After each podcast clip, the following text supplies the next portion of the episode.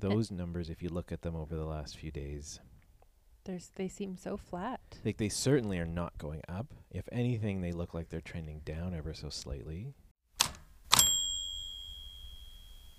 April 12th, and the I guess the news today is that COVID 19 has taken a step closer to our personal lives.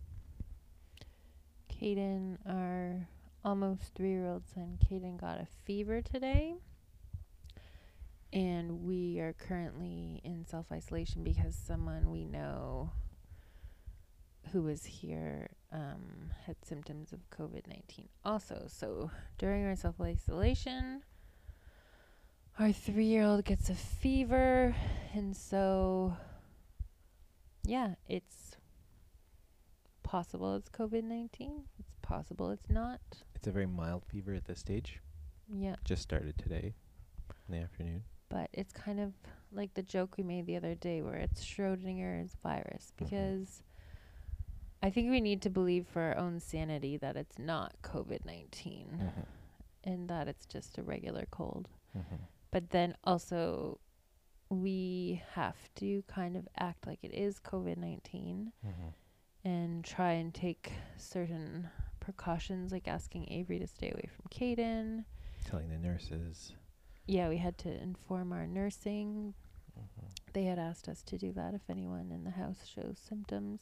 Mm-hmm. And we're gonna try to split or not split Caden's care. I'm gonna try and do all of Caden's Right. care now, or at least all of his suctioning Yep.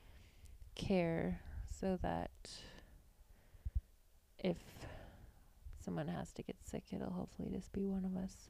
Mm-hmm.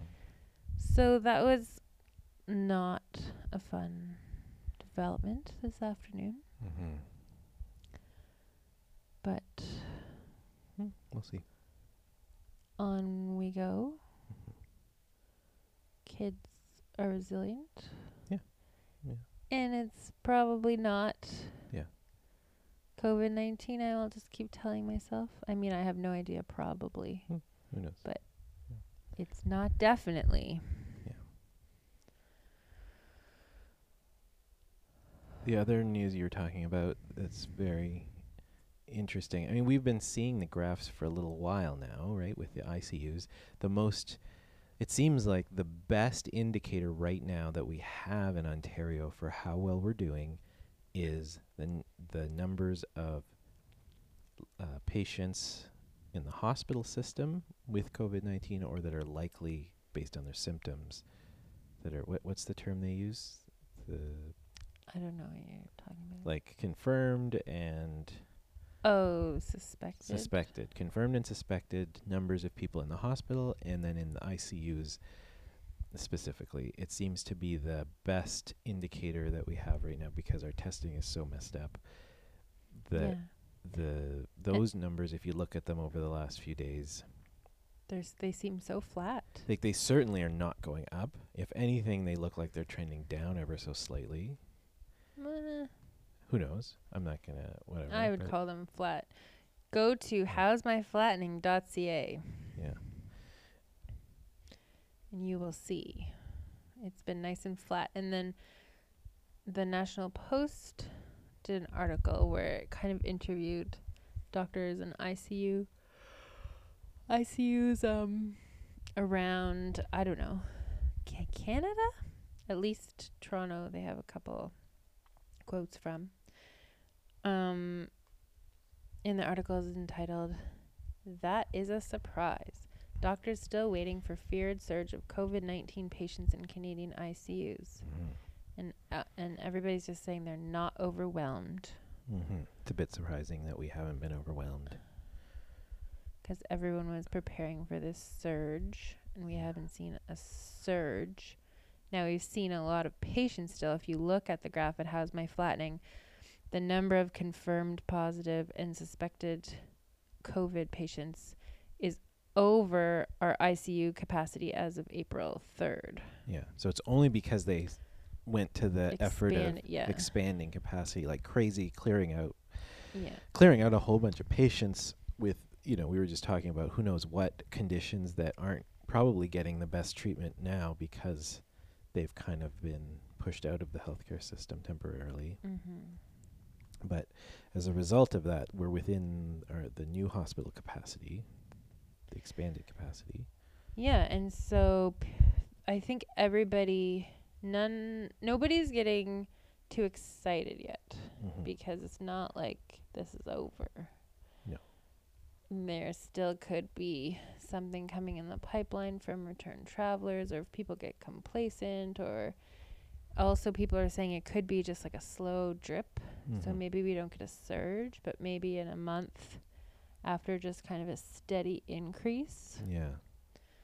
we could still be in trouble, although that's not how any of the models really predict. But but at any rate, it seems positive, but there also seems to be more voices out there kind of questioning why are we taking all this drastic action Yeah.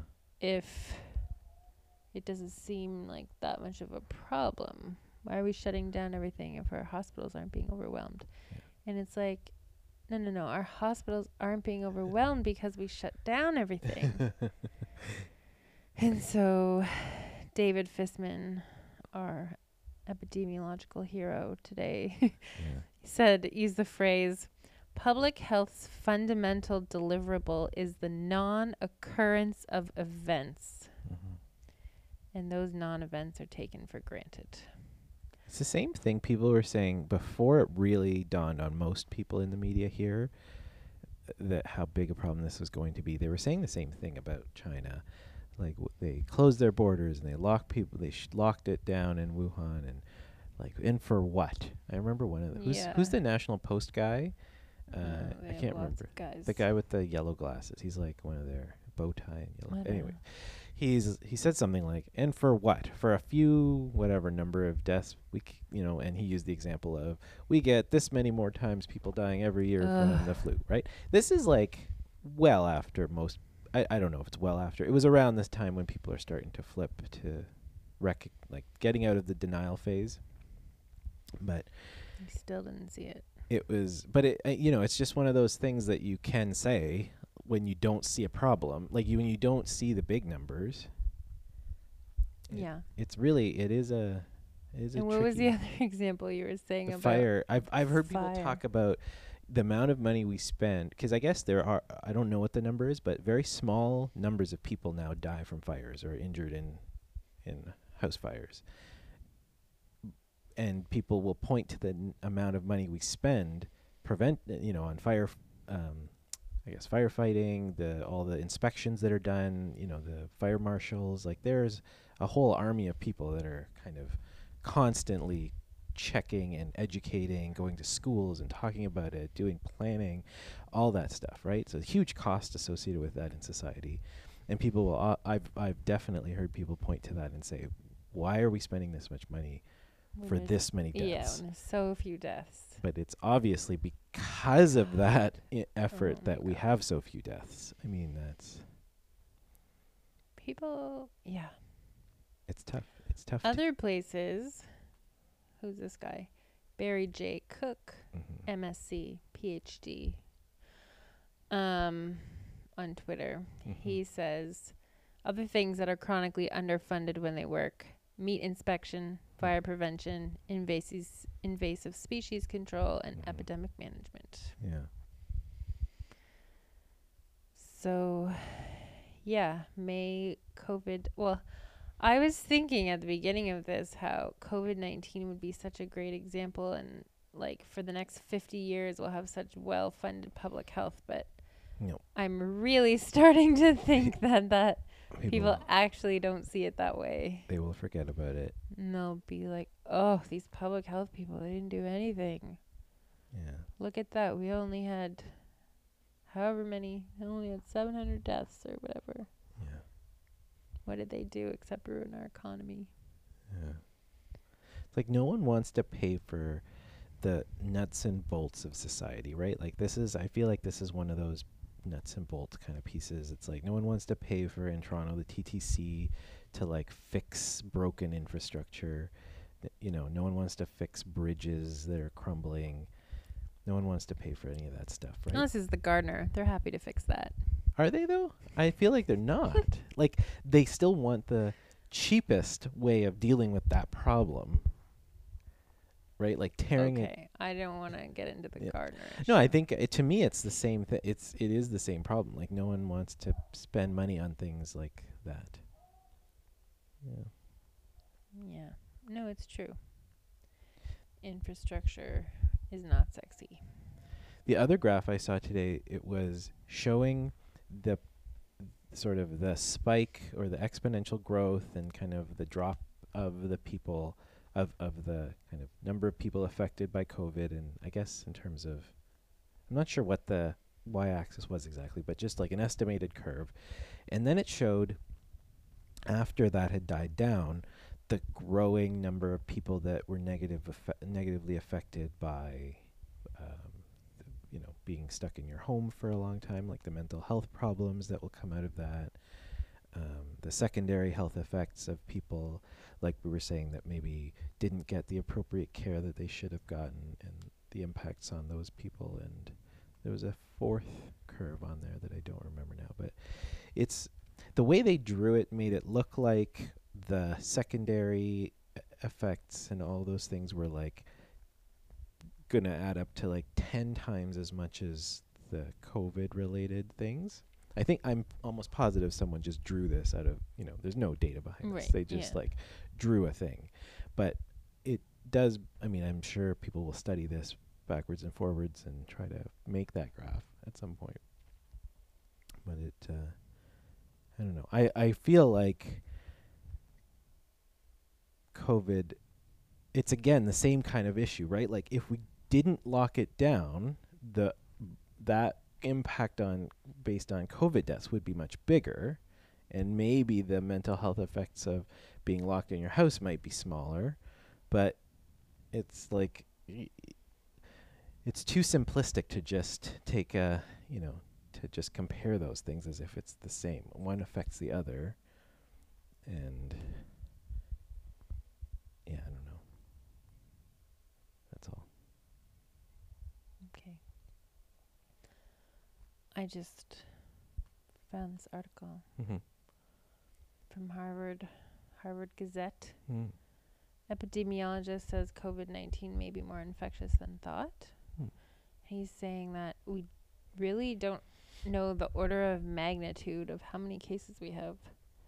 We could be like 10 times undercounting or 100 times undercounting, and he's leaning more towards 50 to 100 times undercounting.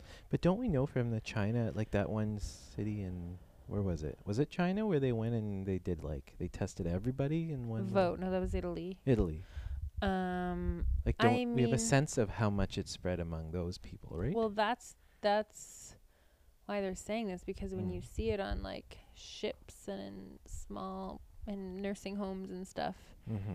and how it, it just infects everybody. Mm-hmm. Um, in Vo, I think it had infected three or three and a bit percent of the population, yeah which is a very big number. did they calculate an r naught in that one do you remember Probably, yeah but I don't remember what it was. yeah Oh, but speaking of R naught. mm-hmm. I don't know if it's called. I don't know when you use R not and when you use R and when you use RT and I don't know. I've seen all these different and RE. But anyways, when you're talking about the reproduction number of the virus, which is how many people on average does one infected person infect in turn, Mm-hmm. and when and it really depends on your situation. Mm-hmm. like if you're a super spreader and you're shedding tons of virus and you go to a crowded place yeah. the r the reproduction number in that setting is going to be hundreds. Yeah. But if you take the average of people just going about regular daily life for covid it seems to be people estimate usually between 2 to 4 yeah. But then as you put pressure on it. Pressure on it as you put public health measures in as you get people to stay home or for other viruses if you get a vaccine or as you build immunity in the population all these things mm-hmm. will cause the R naught to go down. hmm And so the actions that we're taking by closing all non essential things, our R naught is going down and people can calculate it hmm and graph it. And you can just see it going down, down, down, down, down, down, down. And it's about 1.1 or 1.2 right now in Mhm. Canada, hmm which is great. And we want it to go below 1 then it's because longer that means it starts dying out. Yeah. Yeah. So um yeah. So we're getting there.